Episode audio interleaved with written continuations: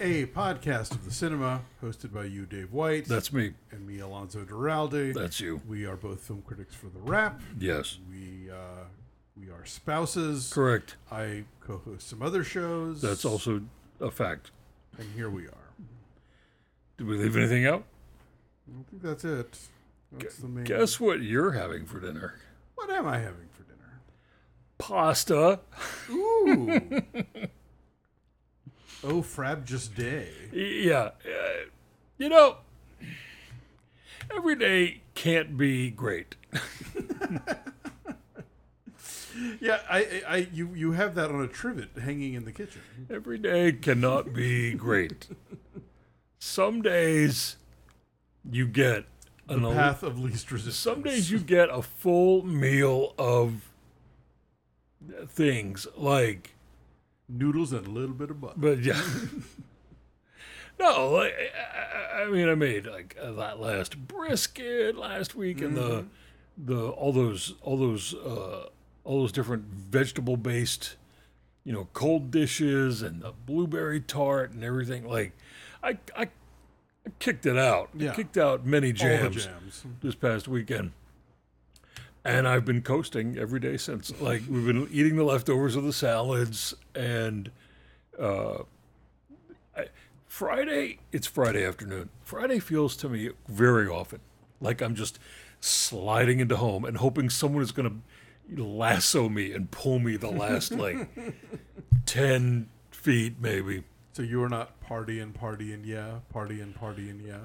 No. Okay. I'm going to boil some water. I'm going to put some pasta into it. We're going to have that. That's dinner. It's going to be the last... what we're doing right now is the last actual work I'm doing of the day. Fair enough. It's been a long week. But are you ready to get fresh for the weekend? No. No. I'm ready to lie down. Fair enough. I'm going to do a lot of lying down. That's my plan for the weekend. I endorse this course. A lot of lying down. I feel like it. Also, it's good for me now. Lying down is good for me now. That's true. You have a doctor's note. I have a doctor's note for lying down. Hey, big update, everybody. I'm going to have a hip surgery. Yeah. They're going to give me two new ones. Yep. I'm having all the hips replaced. They're all coming out, and new ones are going in.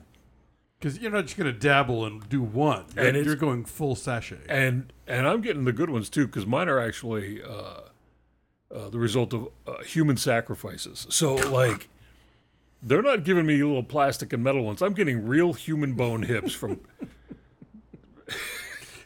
unwilling cartilage donors? Yeah. No. Black market hip replacement. Cartilage replacement. This is taking a dark turn. We're just starting. No, the dark turn is what happened in the doctor's office when the orthopedic surgeon said, by the way, you, fatty, are still a very high risk when it comes to surgery. He didn't call me fatty. No, just heard that. That's what Alonzo calls me. Well, you're the one for me, fatty. AKA, you're the one for me, fatty. No, he said, congratulations on losing 40 pounds. Keep it going. Yeah. Because, I lost 40 pounds in the past 10 months, which is stupid to say out loud, but I did it. But now I need to get another 30 out of the whole way before before the doctor will sort of be into it for cutting me open. As beautiful as we are, we, the fats. Yes. Sometimes we do less well in surgical procedures than the non-fats of the world. It would be beneficial, I suppose, to be less marbled in this situation. Maybe. I mean, yes. For the first time in my life, someone has said, okay, here's a number on the scale. You must meet. You get to that number on the scale, and then I'll consent. And you get a prize. I'll consent to scalpeling your body wide open. I didn't even ask him if there was that situation where I didn't have to go under. Well, you'll get. I could just get numbed from the waist down, and you know, watch them go. It's all carrot and stick at this point. I know. So anyway, I guess I'm gonna be skinny. Which is bizarre to think about. Who wants that? I don't even get me started on this one. And by skinny, I mean 250 pounds. Yeah, I'm one of those which people. Which for me looks like a trim figure. Right. You know what I mean? I posted our wedding picture this week on Facebook. Yeah, I always hate it when you do that. It's our 25th anniversary this week, and 25th anniversary of that particular Doggy and Kitty wedding, which had no legal significance whatsoever. Yes. All right, let's keep it straight. Anyway, keep it gay, you mean? Yeah. Okay. All right. Anyway, unnecessary. Continue. What isn't? I felt fat on that day. You were. So was I. We were both a little chunky. But I look back at that picture like we are little teeny tiny nothing. Well, we were both a little chunky. Yeah. I mean, yeah, we were not sylph-like in this photo, but no, I've never been that way. No, me neither. I've been fat since childhood. But even nonetheless, I've had moments where I was, like unhusky. I don't know. I don't even know what the word here is. When was that? Okay, like that picture that of me and Robert Abley when we first moved here. Oh yeah, in 1992. Yeah. We're standing on the Warner lot. It's like I have a waist. You are biologically thick. Yes. No. I have just in general. I have broad shoulders. Got that ass. I got the culo. I never had a twink period. You never did. Let's be clear about that. You never did. But nonetheless, there are gradations within all of this. Right. Right. Well, I'm fixing to go down a gradation. I guess you are. And that's okay. Could take months. Like this surgery. Yeah, this surgery might not happen until 2023. I intend to talk about it nonstop until then. Oh, good. I'm going to wear out my welcome. What a 100%. Treat for all of us. Yeah. You're all going to join me on this journey, won't you? Your wellness journey. My journey of wellness. Check. You watch. Listen. There's going to be some. So you think you can dance moves going on? Okay. After New Hips. I cannot wait. I want to see some full Fosse choreography. Gyrations. You're going to see gyrations. Join Patreon. I'll put it on a little video of my gyrations on it. Look. How about that? Enticement. Now I think we've cracked what the new level is going to be. Yeah. Dave's hips in action. My hips in motion. The fresh ones, not the old. Not the old broken ass down ones. Yeah. No. The new ones in doing the loco motion. Oh my God! So I go see Nope, right? Uh huh. I didn't go to the press screening like you did. Nighttime press screenings are just really, for me lately, just by the end of the day, I'm like, no, these legs don't want to go anymore. Right.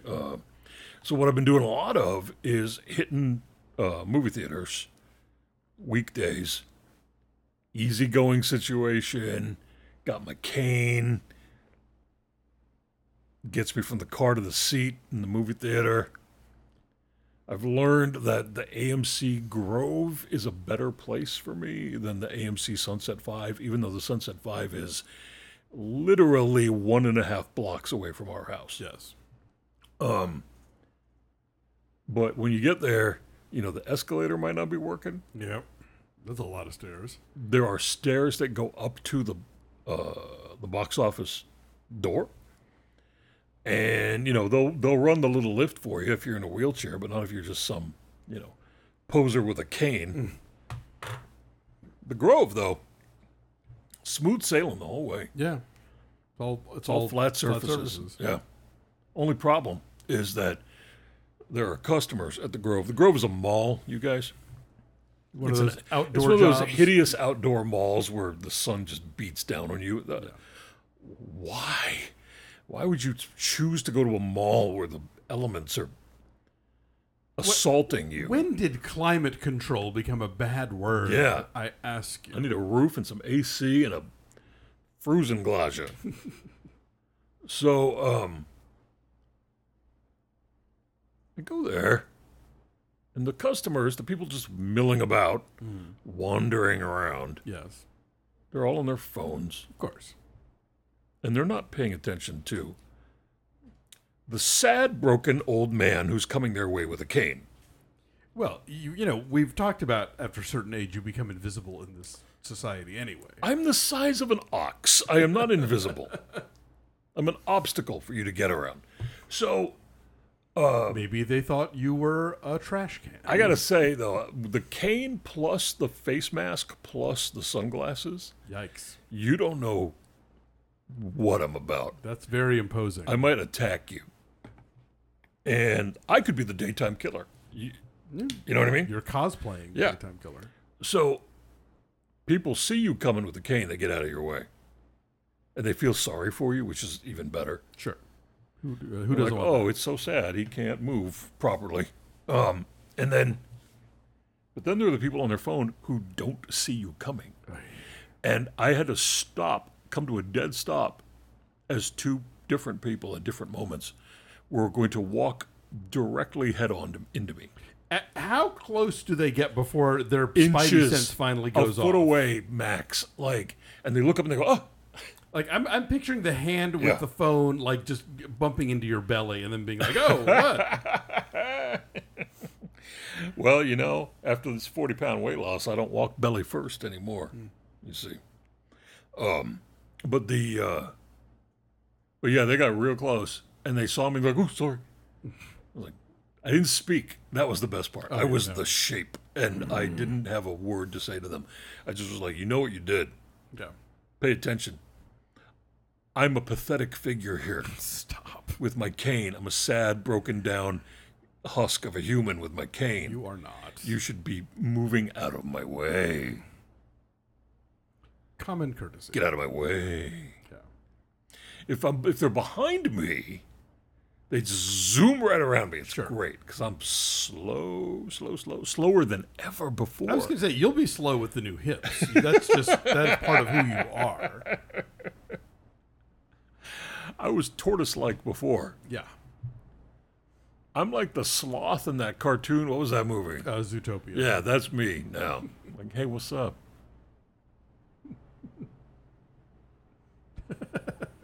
How's it going? All right. So anyway, I went to see Nope. Yes. We're going to talk about Nope. We're going to talk about it last. Last, yes, because it is impossible to discuss Nope without spoiling Nope. I feel like it is difficult to talk about without spoiling it, and...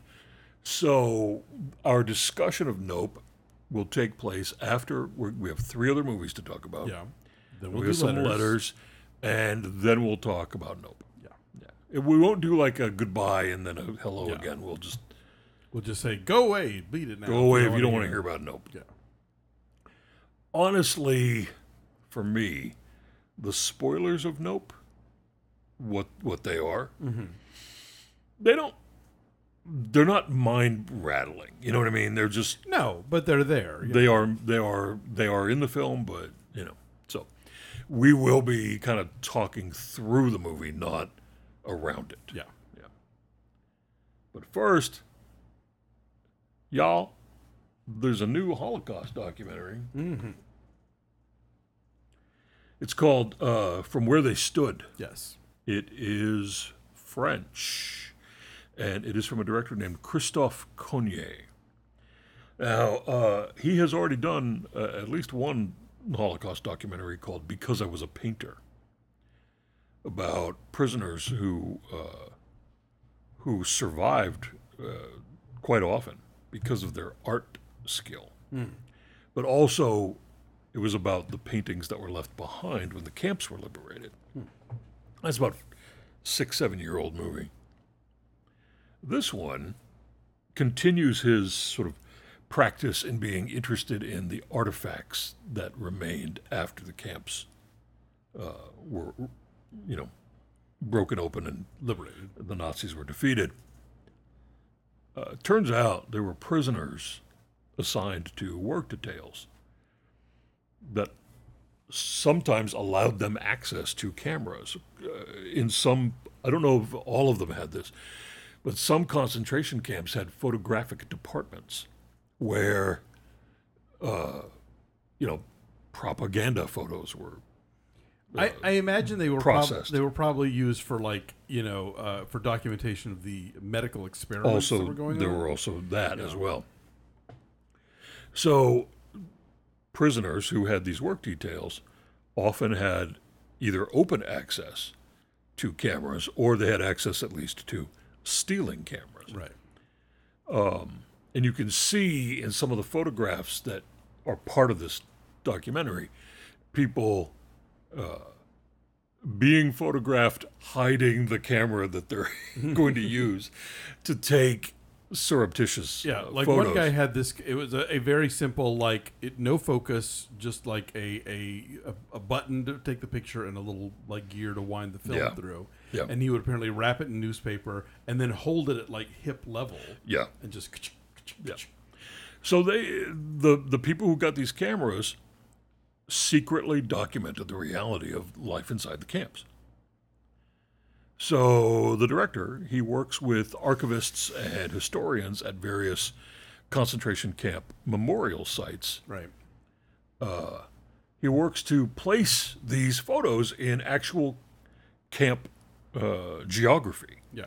Like, they process them onto glass and then hold them up, looking for the right spot, like, where exactly did this photo get taken? Where's this lake? Where's this thicket of trees? Right. Were these trees here before? Was it a building that no longer exists?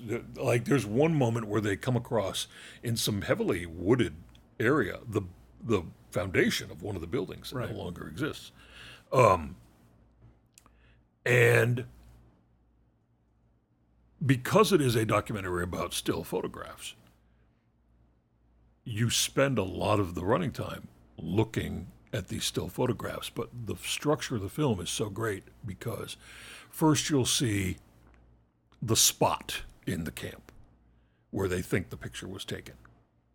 Then you see them sort of talking about the picture and, you know, what are the details of it and what have they learned from just looking at it? Like, what was the time of day? Where was the sun? What day of the week was it? What time of year was it? What are the people in the photo doing? If they are workers or if they are... What do we know about their position in the camp based on, like, this has a hat, you know. So that meant they were... Are they wrapped in a blanket, which often signified that they had typhus. And so you learn so much, like, forensic information from the historians and the archivists. And so it really becomes like an excavation in a way. Yeah. And to that end, the film itself is very methodical,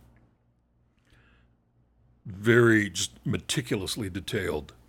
There's a line early on, I can't remember if it's in the narration or, like, on one of the title cards, but they basically say, these photos were left for us to see, and so we must look at them. Yes. And that's basically the thrust of the movie, is, like, looking at this stuff.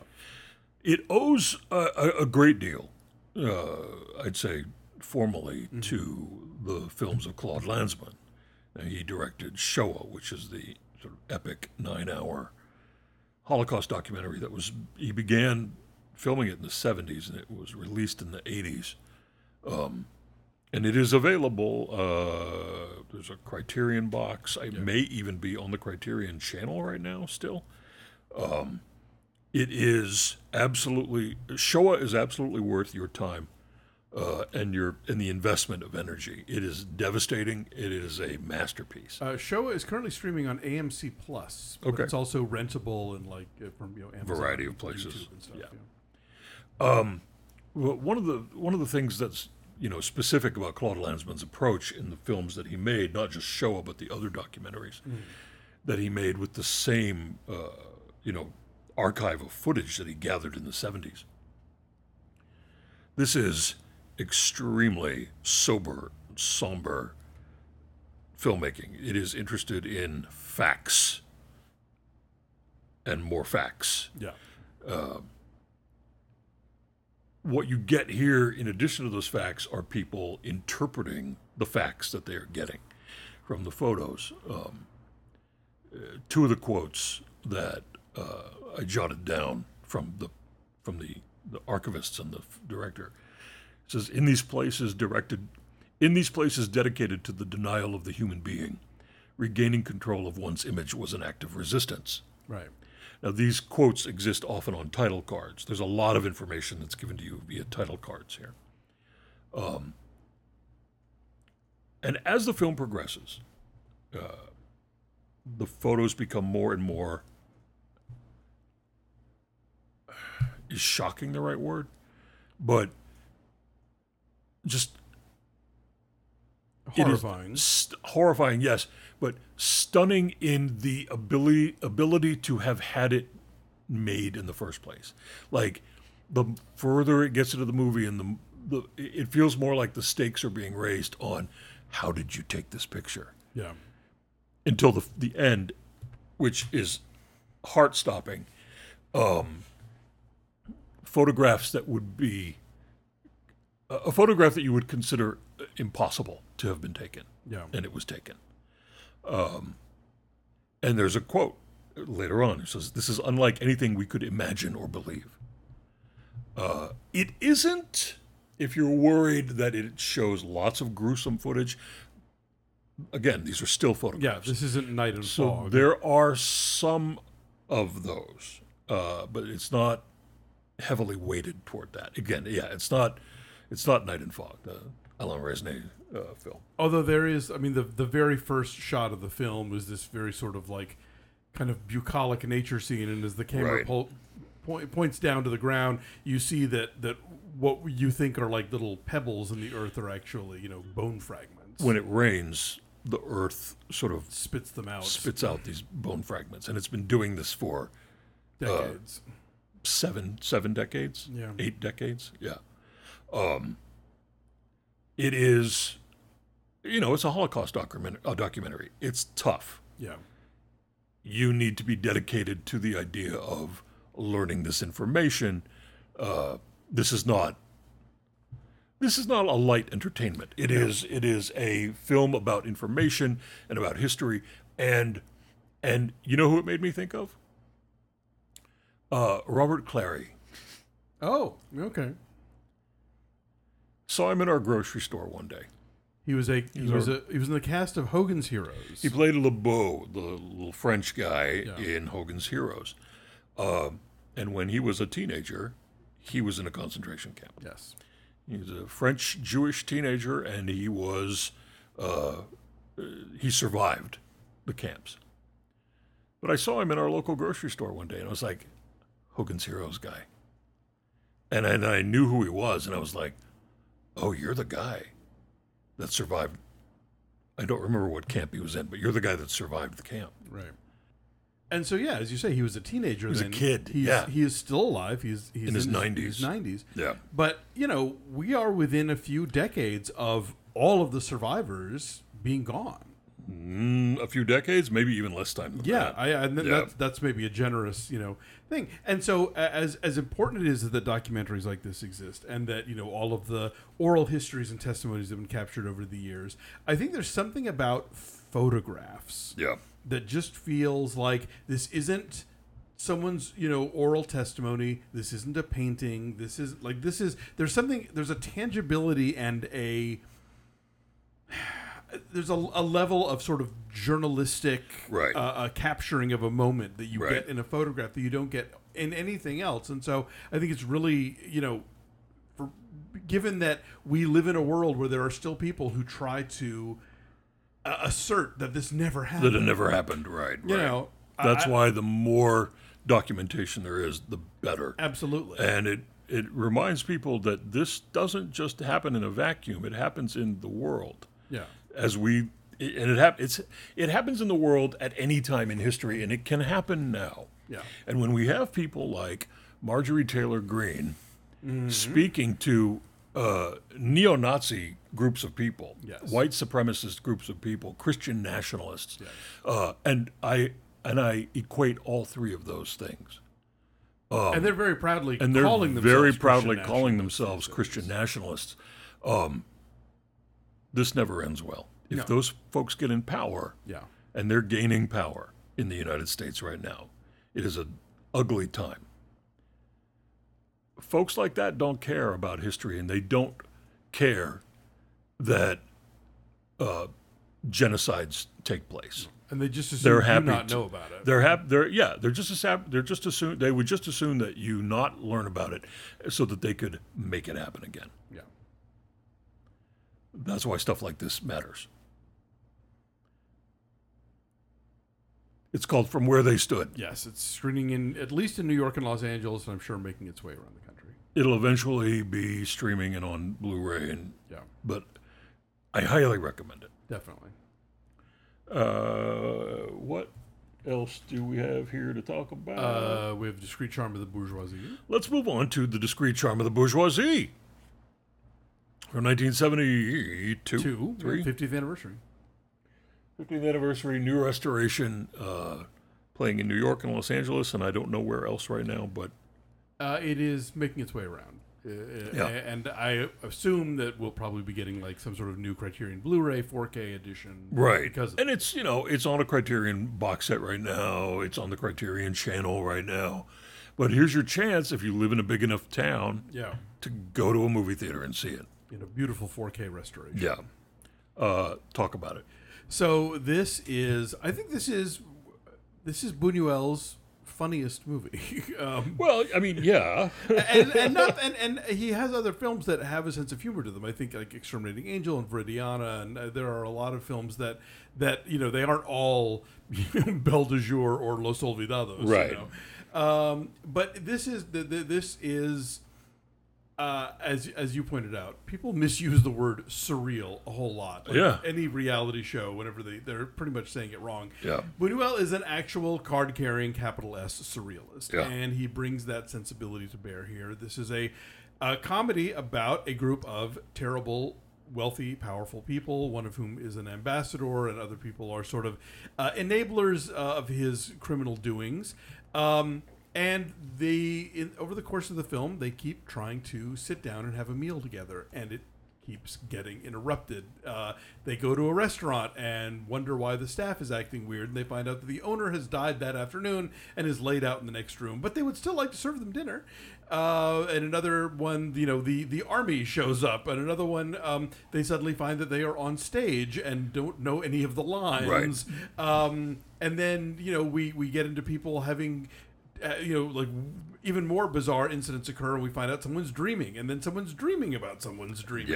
Yeah. This is a very pungent satire against wealthy people who go through life assuming that everybody should be coddling them and taking care of them and serving their whims. And it is brilliantly acted by a great ensemble cast that includes Fernando Rey and Delphine Seyrig and Stéphane Audran and Bulle Ogier and Jean-Pierre Cassel. This is just a lot of fun. If you've never seen a Buñuel movie, this is as good a place as any to start. Oh, for sure. Yeah. And it's just a film that its targets feel as deserving, if not more so, in 2022 than they did in 1972. The great Bulle Ogier, yes, wrote a memoir a few years ago. I don't know if there's an English translation of it or not, but I've read a couple of translated quotes, and she talks about how she's like 80 something. She was in Selena Julie Go Boating. She was in Maitresse. She was just in Both Sides of the Blade. Yeah, she currently has two films in American art houses right now. This re-release and the new Claire Denis film, Both Sides of the Blade, where she plays Vincent Landon's mother. And so she talks about in her memoir that this was one of the most fun films to shoot because... Oh, wow. She said, we just laughed and laughed and laughed all the time. And I was like, oh, I'm glad, because it's such a... it is a comedy, but it is a mirthless comedy. It is the kind of comedy where you're like, yeah, stick it to him. Jerks. Like, well, maybe it's my Spanish sense of humor. It is. I know you, and I know your family, and I've been to Spain with you and your family, and I know. Yes. This is Buñuel when he was still, like, pretty much in self-imposed exile to stay the heck away from Franco. Yeah. So he's shooting in France, but he was also, over these decades of making films in South America and other parts of the world. We were just on KCRW talking about this, and one of the things I said that made it to the air, like they chop us down and they use what they want for us. But Buñuel once said that his favorite characters in the film are the cockroaches. And there's a scene with cockroaches. Yeah. And I thought, yeah, that makes sense. Because honestly, me too. Like, they're the most honest. There's such pains in the ass people. Mm. And sometimes... their sense of entitlement feels like it comes from nowhere. Like, sometimes when someone is an entitled, obnoxious jerk, you can kind of trace the steps, how they got there. Sure. But then there will be these scenes in this film where Bulle Ogier is the one who's... she's in a cafe, and they're all trying to get coffee or tea, and they keep running out, and they can't get served. Meanwhile, she's upset that there's a string quartet. Playing, she's offended. She has to sit with her back to them. Because they're just too much for them. Too much for her. She despises the cello and the cellist. And she says, great symphonies now are discarding the cello because no one likes it. Like, she's suddenly an expert on what's going on in the world about cellos. You know she has no idea what she's talking about. And she's upset by the way the cellist's fingers move. It's like, I don't know how many times. For you? I don't know how many times Larry David saw this movie. But everyone in Seinfeld is this film. Oh God! And Delphine Seyrig's bow. She wears this giant, huge bow, like the size of her blouse. Head. Yeah. Oh. It is a film about, as we said, entitlement and consumption and the corruption of your humanity as you live in a state of, like, endless greed and endless taking and when constant expectation of, that your whims are to be, served at every moment. And when you're confronted with actual monstrous reality, terrible political reality of the world around you, you paper over it with more luxury and more polite manners and more, class reinforcement. Etiquette. There's a scene in the film where one of the maids is talking about how she broke up with her boyfriend because he's going off to fight in the war. And they were like, why didn't you just wait for him? She's like, well, I'm 52. I'm too old. Meanwhile, the actress playing this maid is like 28. Yes. Like, there's no way she's 52. And when she says that, you're like, what? You're what? And just as soon as she says it, like, someone else says, yes, she's been in our family for ages. She was my parents' servant, too. I'm like, I can't wait for all of you to, well, anyway.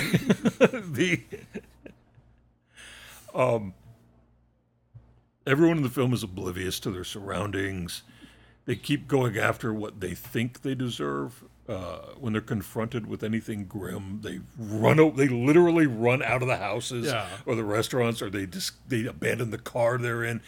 Or they're like, why is this happening to me? You know? Yeah, Fernando Rey is this ambassador who's also funneling drugs, which at the time was kind of an inside joke because he had just been in French Connection. Right. But the whole film is about him trying to elude any kind of police, oversight. You know, he's eluding this Maoist, freedom fighter from his own country who he thinks is trying to assassinate him. Yeah. He, and they are. And they are. He gets into this, in one of the dream sequences, he gets into a fight where everybody keeps telling him all these awful things about his country that are true.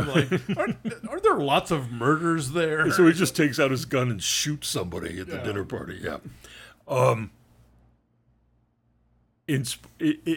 Not in spite of all this, but because of all of this, I think my favorite moments in the film are the sort of interstitial moments where all of them are just walking on a road that has no end. Yeah. There's no destination in the distance that you can see. They're just walking on a road. And at first they seem they're headed somewhere. We're going somewhere. And then as the film progresses and it keeps cutting back to them walking on this road, you realize not only are they going nowhere, but they're getting upset. And they're trapped. It's like a dream. Though. Yeah. It's like a dream where you have a thing that you have to accomplish and there is no way to accomplish it. And you keep walking down these hallways or roads or whatever, and they don't go anywhere.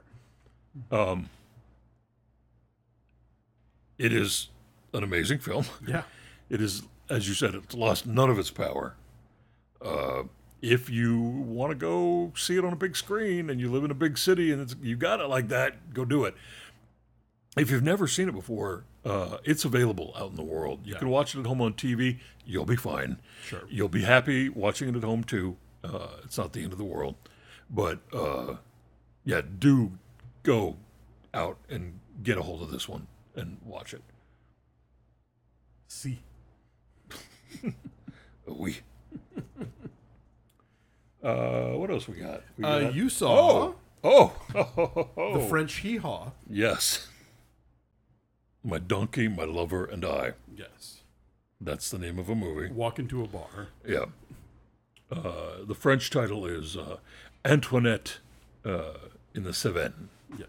Which is a far more lyrical title, but doesn't really give you the gist of what the film is. Right.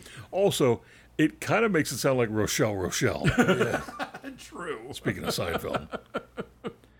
Oh, what happens with Antoinette in the Cévennes? Mm-hmm. You assigned this movie to me to review for The Wrap. There is a movie review of this film written by me. It is on The Wrap right now. Yes. And you assigned this to me because you're a bad man. It was a movie called My Donkey, My Lover, and I. And I thought, is it a remake of O Hussard Balthazar? It is not. And that's why you assigned it to me, because you're like, he likes French donkey movies. Sure does love a French donkey movie. If you know about the greatest film ever made, O Hussard Balthazar, a French film about a donkey, you might be tempted to believe that this film has something to do with it. It does not. No. That donkey is a Christ metaphor. That donkey is the suffering Jesus who takes on the sins of the world. Is this a metaphor for a relationship that's going nowhere? Well, it is. Here's what it is. It is a gently amusing summer holiday comedy about a lady played by Laure Calamy, who was in Call My Agent, which we need to watch. We do. Everyone keeps telling us how great it is. We haven't watched it yet. And there's even a British remake of it now. Yeah. She is a middle 40s, and she's a school teacher, and she's having an affair with the father of one of her students. And so you don't have to tip though. You can just have a seat, eat your food, be cool, everything's fine. Our friend Michael is here. We have a house guest. Staying with us, and he's trying to be very quiet, but We don't care about that. No. So she's having an affair with the father of one of her students. Oh, like on Mad Men. Sort of, yeah. And she's got this big idea in her head, in her dumb head, that he's going to spend a whole week with her on her summer holiday. And he's like, you know, I'm married with a child, right? Like, we're going on a family vacation. Right. So, what would any... What's an other woman to do? What's a side piece to do? You stalk them, of course. Oh, naturally. And you... What a coincidence. You're here too. She goes to this event, which is the site of Robert Louis Stevenson's Journey with a Donkey. In this event, he wrote a short book about it. Mm. He too did this trip. This is a real life thing that happened. He did this to kind of not get over, but to stop himself from pining for his American lover who had returned to the United States. And eventually he married her, and you know, it all worked out for them. So she gets to this event, and they're like, so you're going to rent a donkey? Because that's how Robert Louis Stevenson did it. She's like, yeah, I guess I'm going to rent a donkey. They're like, have you ever, you know, walked with a donkey on a mountain trail before? She's like, nope. She meets all the other tourists after the fact, and they're all like, oh, you're the one that rented the donkey. Like, no one else is doing it. And they're like, why did you do that? She's like, well, I thought you had to have a donkey. And then they find out why she's there, and like they are evenly divided. It's like old France and new France. Like some of the older people are like, oh, forbidden love. This is so exciting. Tell us more. And the other people, the younger people are like, oh, you couldn't have found it. You couldn't have found a single guy to sleep with. On. Yeah. Like they're judging her. Oh my. And so our old ideas about, oh yeah, in France, you know, no one cares. Everyone's got mistresses. Everyone's got a mistress or what's the male mistress? I don't know. It's like a mister? A paramour. Yeah. Anyway, lover. So she traipses around the mountains with a donkey trying to find him, and her cell phone won't work, so she's angry about that. She thinks, what if he's texting me? Narrator, he was not texting. Finally, well, he was. Oh, he was. He was like, okay. Basically, oh, I hope you're doing well. Like, he didn't know she was there, and then they run into him. And immediately, the wife is like, yeah, I get it. Wife pulls her aside. She's like, it's fine. Really, it's fine. Go, whatever you want to do. Have him. I mean, we're not getting divorced. No. By the way, no, we're not getting divorced. Let's be clear about that. But if you want to, you know, go get some, because he's extremely horny, and I'm just not interested in how horny he is. And then Laure Calamy, she realizes how horny he is too. Oh, I see. The wife is also an actress from Call She's My Agent, also right? from Call My Agent, yeah. Everyone is in Call My Agent, apparently, yeah. This is a movie about the silliness of obsession and, you know, comedy antics and being dragged by a donkey through the woods and, you know, realizing that the one you love might not be the one for you, and maybe realizing it after an age when you should have maybe learned the score already. She, you know, ignores the beauty of everything around her. Like, the cinematography is great because you get to enjoy the Cévennes, you know. But this is a French film genre, the summer holiday movie where people fall in and out of love and they learn things or they don't, and you know, if you've seen enough Eric Rohmer movies, you've seen at least two of them. He's made at least four that I can think of offhand. I mean, like, you know, The Green Ray and Tale of Summer and Pauline at the Beach and La Collectionneuse, Claire's Knee. You know, there's a bunch of them. The movie never bothers sort of examining anything dark or deep. Mm-hmm. It's just sort of like, oh, I'm sad now. I guess I have this donkey to be nice to me. That's love for you. Yeah. Laure Calamy won the Best Actress Oscar. Well, the César, which is the French. That's the French Oscars. Yeah. She won the Best Actress Award for this film. And, of course, let's not forget, so did the star of Aileen. Why am I blanking on her name? And the director. Valérie Lemercier. Valérie Lemercier. Okay, so anyway. This is a pleasant summer diversion. It is sweet, and the donkey is adorable, and he just does all the fun, cute donkey things you want him to do, including an extremely loud and obnoxious bray that will, if you're having a nap at a matinee, that part will wake you right up. This is the kind of movie, my dearly departed mom, I could take my mom to this, and she would have really enjoyed it, and she would have given it the highest praise. Walking out, she would have said, that was cute. Yeah. It's cute.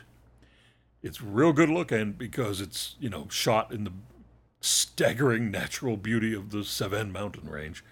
And it's about, the folly of people. Yeah. You don't need this movie, but you will enjoy yourself. Sometimes when August rolls around, you want a divertissement. With some air conditioning. Yes.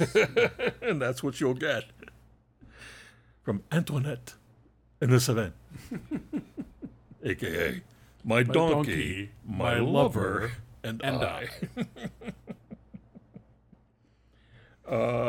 Would you like me to read the letters? Yes, but first we should mention that we have a Patreon. Yeah.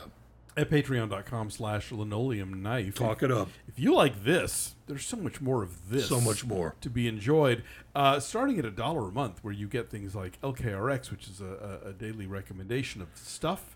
And, of course, today's was the 1973 public service announcement that Donald Pleasance narrated for the British television, or perhaps even cinemas. And it gave children nightmares. It was about water safety and how to avoid drowning in water. And it was about 90 seconds long, thoughtless little children drowning, and the Grim Reaper appearing behind them in a terrifying robe. Apparently, it gave kids nightmares. So, gems like that. John Carpenter is watching it going, I got this guy. I found him. Found my detective. Call his agent. Doctor. Found my doctor. Yeah. We also the $1 level, you get Linoleum Knife Presents More Linoleum Knife, where we go in deep on a film, or as in the case of our most recent one, two films. We talked about Billy Woodbury's Bless Their Little Hearts and Charles Burnett's Killer of Sheep, which were some of the cornerstone films in the LA Rebellion movement. But above that, there's all kinds of other stuff. LKTV, a podcast at the television. Linoleum Knife and Fork, a food podcast hosted by two film critics. Linoleum Nights, where we talk about whatever we want, and we, we'll throw in some bad swears if we feel like it. And you can watch us record it live on Facebook. I like that. That's one of the selling points of Linoleum Nights. It makes it unique. All the podcasts we do are clean except Linoleum Nights. Yeah. Where we let it rip. That's right. Yeah. We have monthly club meetings. We have all kinds of fun stuff. So if you are if you are feeling it, patreon.com/linoleumknife. Oh, and also if you're at the LKTV level or higher, you just got Bibbs and I, our friend William Bibbiani over at the critically acclaimed network. We do a crossover every year for Christmas in July.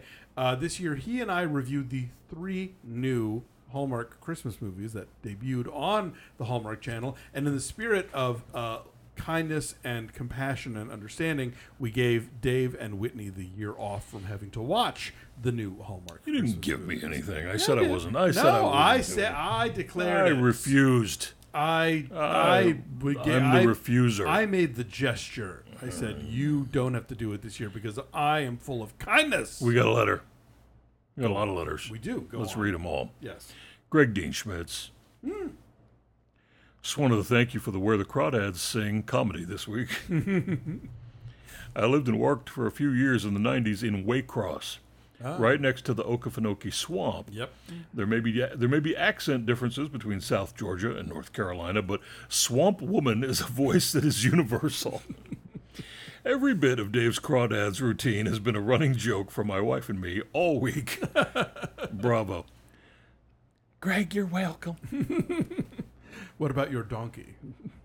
My donkey and my lover and I.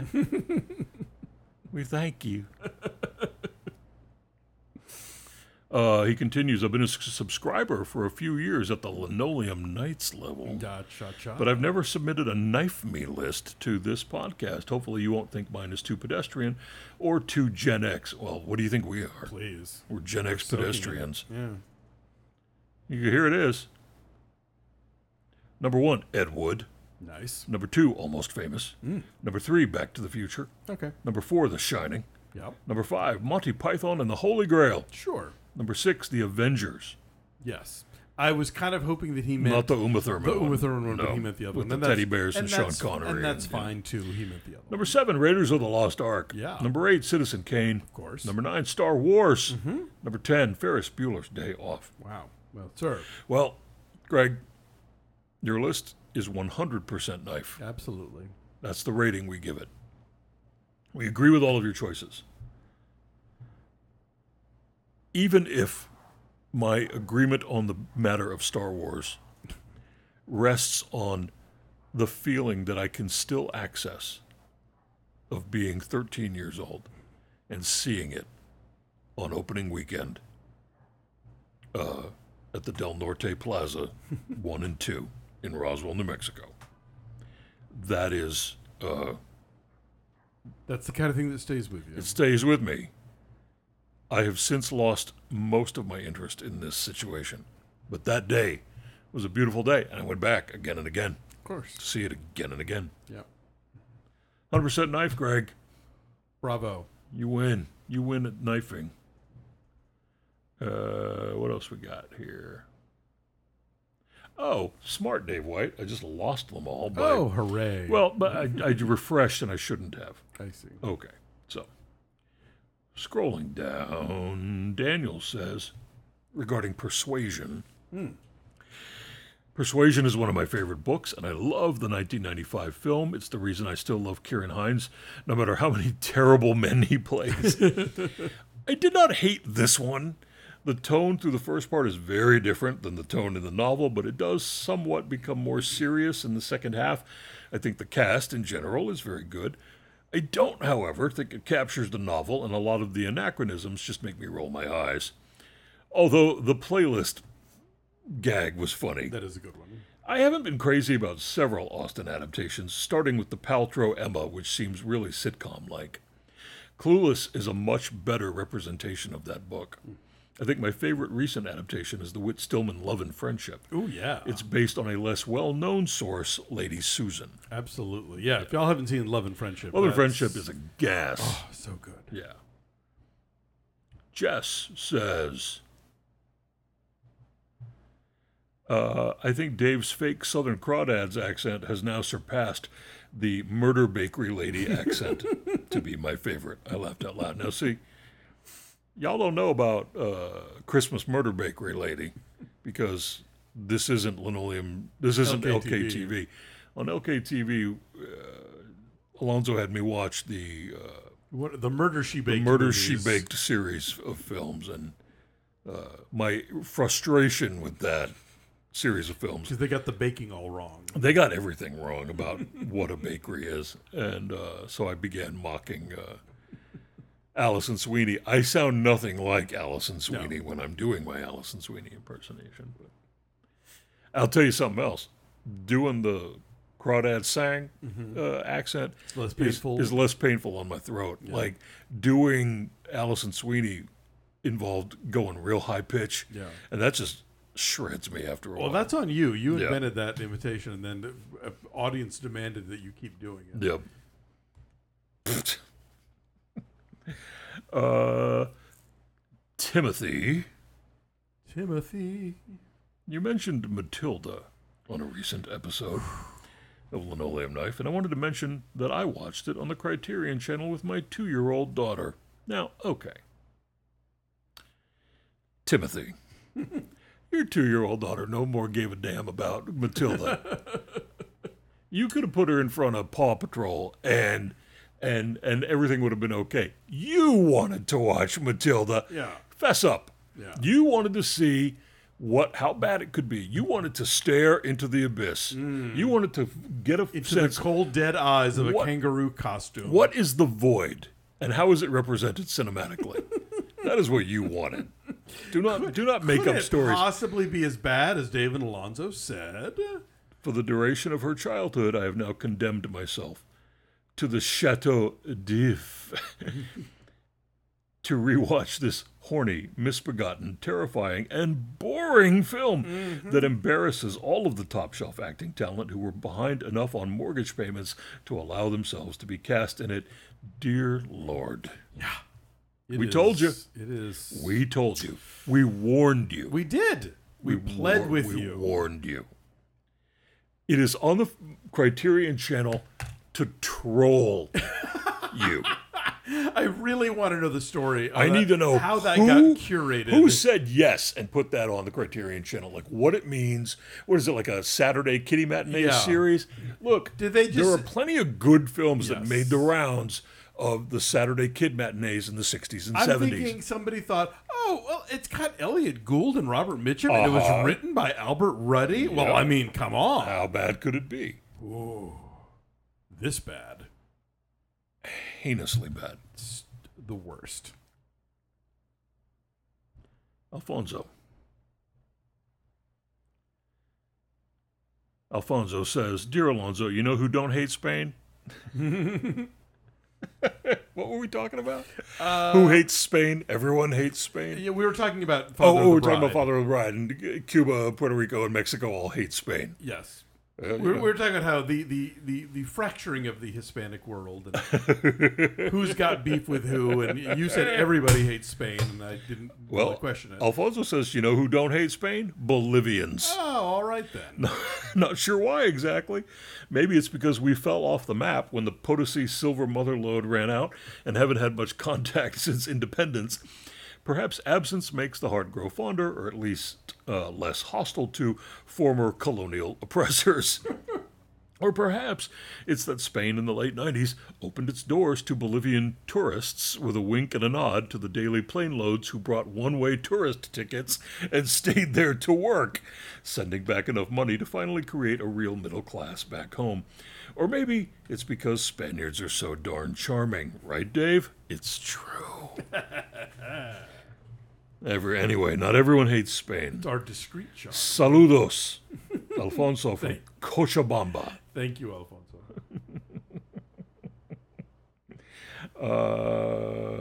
Wait, there's one more thing here from Alfonso, who says... Oh, no, he... this is a comment from another... Oh, okay. Yeah, episode. So... And it's one I still don't understand. I didn't send you that. You just left it in your inbox. Oh, okay. Anyway. All right. We're going to talk about Nope. Yes. So, again, spoilers are coming. We're giving you full warning. If you were, washing the dishes and you have to, shut the water off and pull those rubber gloves off, and then it always gets stuck on the one finger that some reason is, the gloves don't... It's too thick. I don't know why that is. This is a really personal story you're telling right now. Okay, well, I surely can't be the only one. Alonzo, while doing dishes, listens to podcasts. Yes. And when he has to stop, it's a thing. It's a process. Yeah. You have giant catcher's mitt-sized hands. I do. And the rubber dish gloves, only go to XL. They come off except for my right index finger. For some reason, they I don't know what's happening. We get the XL, and they still are snug. Yeah.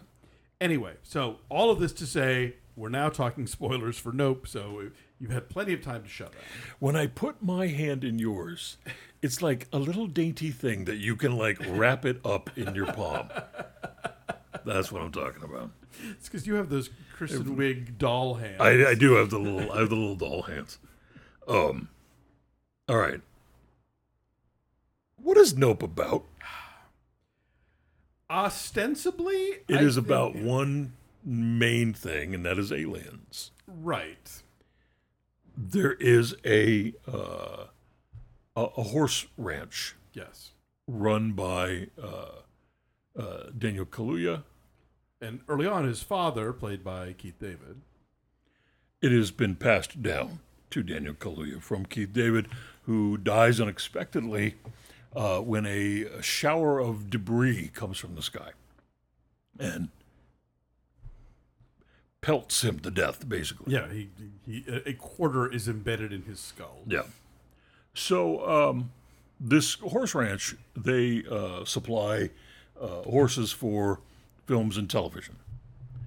And the ranch has seen better days. Yeah. CGI is beginning to replace animals, and this is really something that's happening in real life. Yeah, like right if you've seen RRR, there's a whole elaborate title card at the beginning explaining that all of the animals in the movie are CGI. Yeah. Now, Daniel Kaluuya's sister is played by Kiki Palmer. So her character name is Emerald. His character name is OJ, Otis Jr. Father's name is Otis. We'll come back to that. Meanwhile, Steven Yeun plays a guy named Jupe. Jupe is a former child sitcom star. Yes. He had a show. He was the main kid on the show. But the show was about a chimp. And I guess it was meant to be a robot chimp or something like that? No, it was meant to be it's an actual chimp. An actual chimp. Yeah. Okay. The show is Gordy's Home. And the guy's name, Jupe, is the character he played in another thing called Kid Sheriff. And he still goes by Jupe and uses that name for this Wild West theme park that he now runs. Yeah. So he's an adult now. He's not in television anymore.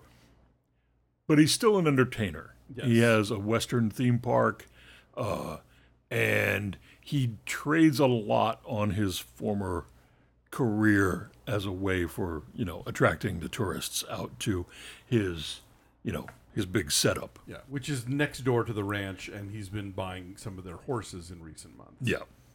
So, along come some aliens. In fact, a big giant spaceship that doesn't seem to move. And people start taking notice of it. Specifically, Daniel Kaluuya, OJ, and Emmy, and Emerald. As does an employee from Fry's Electronics. Well, they go to Fry's to buy more security cameras because they're trying to capture footage of this thing. Right. And the guy who sells it to them sort of like horns in on this, figures out what it is they're doing. He's extremely enthusiastic. Yes. His name is Angel. He's played by Brandon Perea. Yeah, he's kind of new. I've never seen him before. Yeah. He's great. He's on the OA. Which is a show that we haven't seen. Yeah, but he's terrific. But he's got his list of credits is like under 10 at the moment. He's pretty new, but this is what a showcase for him because he's really great in this film. Meanwhile, there is a cinematographer named Antlers Holst, played by Michael Wincott. Michael Wincott.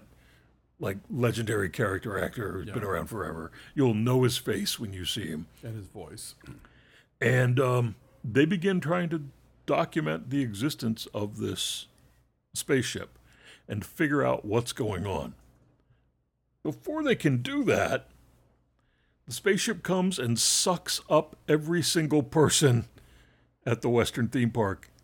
Well, including Jupe. Yes, because Jupe has figured out that there's a pattern to when they arrive, so he decides to turn this into a money-making venture at the park, and it does not go well. It backfires. Yeah. Also, it should be noted, part of Jupe's past is that the monkey who played Gordy on Gordy's Home went nuts and murdered his co-star. Several co-stars horribly mauled one of them. One of the kids. One of the other kid on the show. Yeah. And as when just before he and the monkey could get to Jupe, he was like shot in front of Jupe. Right. And when Jupe is asked about this later in the film, he immediately defaults to describing the SNL sketch about it. Yeah, which is this amazing moment of disassociation that he's, you know, performing, you know, for the other people around him. This movie's about a lot of things. And I believe primary what it's about is the way that the world has shifted a bit and has made I shouldn't say everyone, but lots more people than used to be. Public figures? Public facing, you know. Spectacles. Yeah. There is a sort of unspoken, but not unshown, idea of the traumatized former child star. And there is no shortage of them. You know, I've seen enough and read enough about how brutal the entertainment business can be for kids who either voluntarily, enthusiastically want to be a part of it or who have like a baby gum situation where your mother's like, go do it. Yeah. I was saying, baby gum is Judy Garland. Yes. Okay. I was going to say, they've pretty much been mistreating children for as long as there has been an entertainment industry. Yes. You can go all the way back to, like, Jackie Coogan's parents stealing all of his money. Right. There's a brief allusion in the film, and it's on the soundtrack, to Jodie Foster. When she was a teenager, she recorded a pop single in French, and it was released in France. And it's on the soundtrack. Mm. And you can hear it briefly, a little bit of it in the movie. And I think there's a reason for that. In fact, there's absolutely 100% a reason for that. Because, you know, Jodie Foster was a child star who went through a harrowing experience in her adolescence. She became the focus of a very, very disturbed man who stalked her and then tried to assassinate the president because of her. Yes. She famously kept her head down after that and became extremely private. Extremely private. And as the world around her was sort of spinning violently out of control, she looked down. The Steven Yeun character is a former child star who experiences great trauma, and he's still chasing it. Yeah, he's still chasing, trying to get his family into a reality show. He's still chasing the idea of the spotlight. He wants to take chaos and control it, not for any nefarious purpose, just because of his own need. Yeah.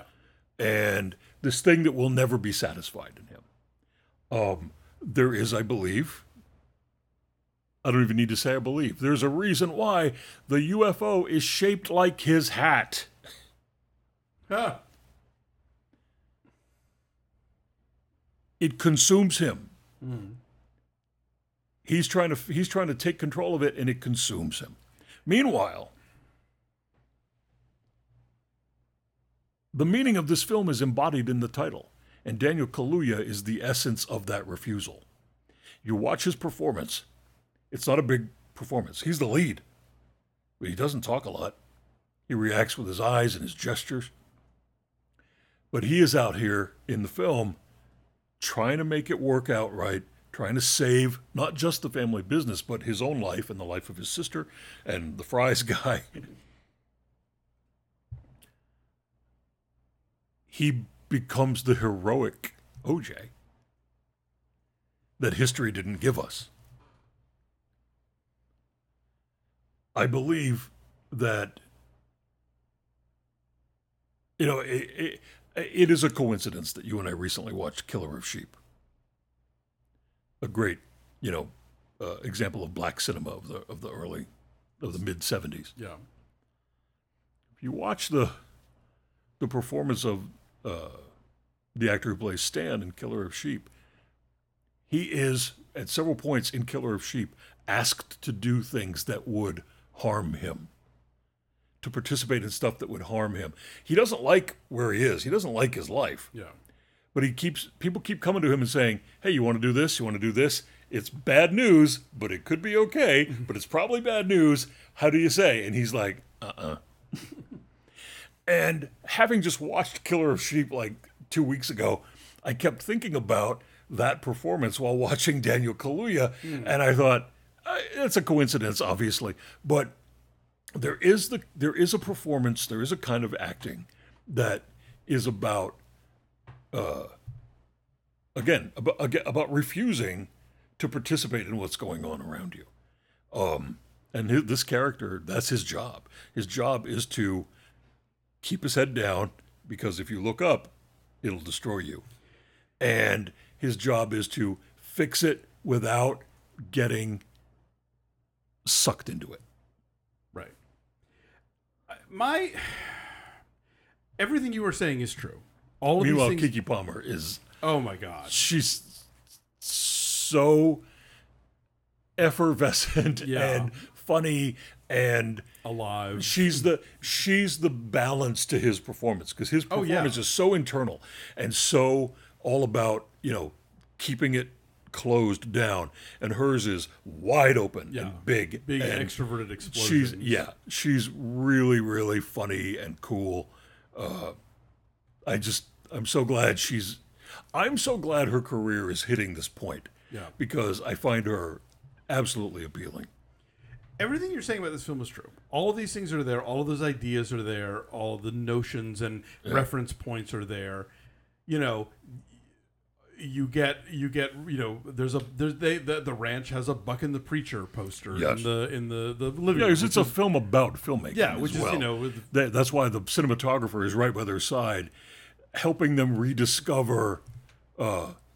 Well, this wonderful moment where he brings out this hand crank camera, and they're like, "Yeah!" Well, because the alien disrupts the electricity. So he's literally taking them back to the roots of cinema. Yeah. You know, you've got your Buck and the Preacher poster. Were you aware that Michael Wincott was on the set of The Crow the day that Brandon Lee died? Oh no, I did not know that. So that's also an intentional, clearly, thing. So all of that stuff is there. Yeah, and Jordan Peele is not doing anything by accident. Yeah. These are all like concepts and ideas and notions, and they're all there to be seen and to be discussed and to be parsed. Yeah. But I don't think this works as a movie. Can you tell me why? As a narrative. Because I think it's thrilling. If you try and tell the story of this movie, there barely is one, and a lot of it doesn't even make sense from thing to thing. But yes, it is. You have this incredible curiosity shop of ideas and theories about the visual, about cinema, and about observing and being observed, and about placing oneself into, you know, the spotlight and the pursuit of fame, and all of that stuff is there. It is absolutely there, and we'll have endless discussions about all the things that are in Nope. But sitting there watching it as a movie, as a narrative that is taking me someplace and that is supposed to, like, you know, tell me a story, I don't think it works. And I don't think that it's not so aggressively like non-narrative that's not the measure by which I should be judging it. Right. But that's how I came away from Us. I came out of Us with all of that very elaborate, you know, backstory and metaphorical, you know, impact that it has, thinking you either needed to explain a lot more about that whole other under parallel world, or a lot less. Just like give me a taste of it and then use it as your jumping off point for everything else. But I feel like and look, I love Get Out. Get Out, I think, is unquestionably a masterpiece. It's one of the great first films ever made. Okay. But I feel like the second and third one, he's got so many ideas and so many references he wants to throw in and so many, like, you know, links to the culture of the past and how they reflect upon, you know, the present and all this stuff. And that's all fascinating. And if he were Christian Markley, you know, and he were and he had 20 hours to like throw together 24 hours to throw together all of these things and make juxtapositions and connection points and stuff. Alonzo is referring to the 24-hour Christian Markley film, The Clock. Okay. Yes. All right. But as is, I just feel like I'm walking through an attic of great stuff with like that no one has gone through yet and put tags on and organized in any way. They're all just laying out, and they don't add up to anything. No. You and I saw different films. Clearly. Because I feel like from Get Out to now, his films are becoming more and more dense with visual information and emotional information and historical allusions and how everything works alongside everything else in life. I think this is just a thrilling movie. I loved watching it. I loved all the geeky details that he wants you to see and experience and get. The fact that the Fry's store in Burbank, which has since been closed, has a giant front facade of a UFO crashing into the store. Yeah, that's fun. But, I mean, in terms of, you know, making a film about universal experiences and putting it in the language of a sci-fi, you know, B movie. This is really a film about control. Like, what are you capable of controlling in your life, and what are you incapable of controlling in your life? And how far are you willing to go to try to keep it the way you want it? That's what I think this film is about. And sometimes you're going to win, and sometimes you're going to lose when you try to assert control over your life. And the various characters in this film, they experience that from all angles. I feel like, for me, the second and third movies are sort of, you know, when somebody does like an illustration about like some historical thing, or they'll put together like all of the people who did a certain thing over a period of time, and then at the bottom there's like a legend. And, you know, it explains who's in this drawing and what it's of. Right. I find the afterward parsing of the references and the connections and the whatever else that's going on here far more interesting than the act of actually sitting through this movie and having to and being asked to care about these characters and this.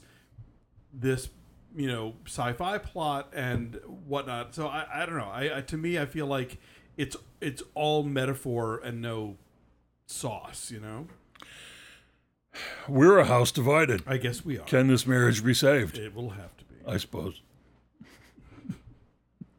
But look, I will say this: Hoyte van Hoytema shot it, and it's using IMAX cameras.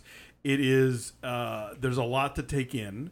Visually speaking, there are some, and again, we've had this discussion before about cinematographers who know how to shoot black skin. Yes, there are nighttime shots of Daniel Kaluuya that are just riveting and feel like nothing I've seen in an American movie before.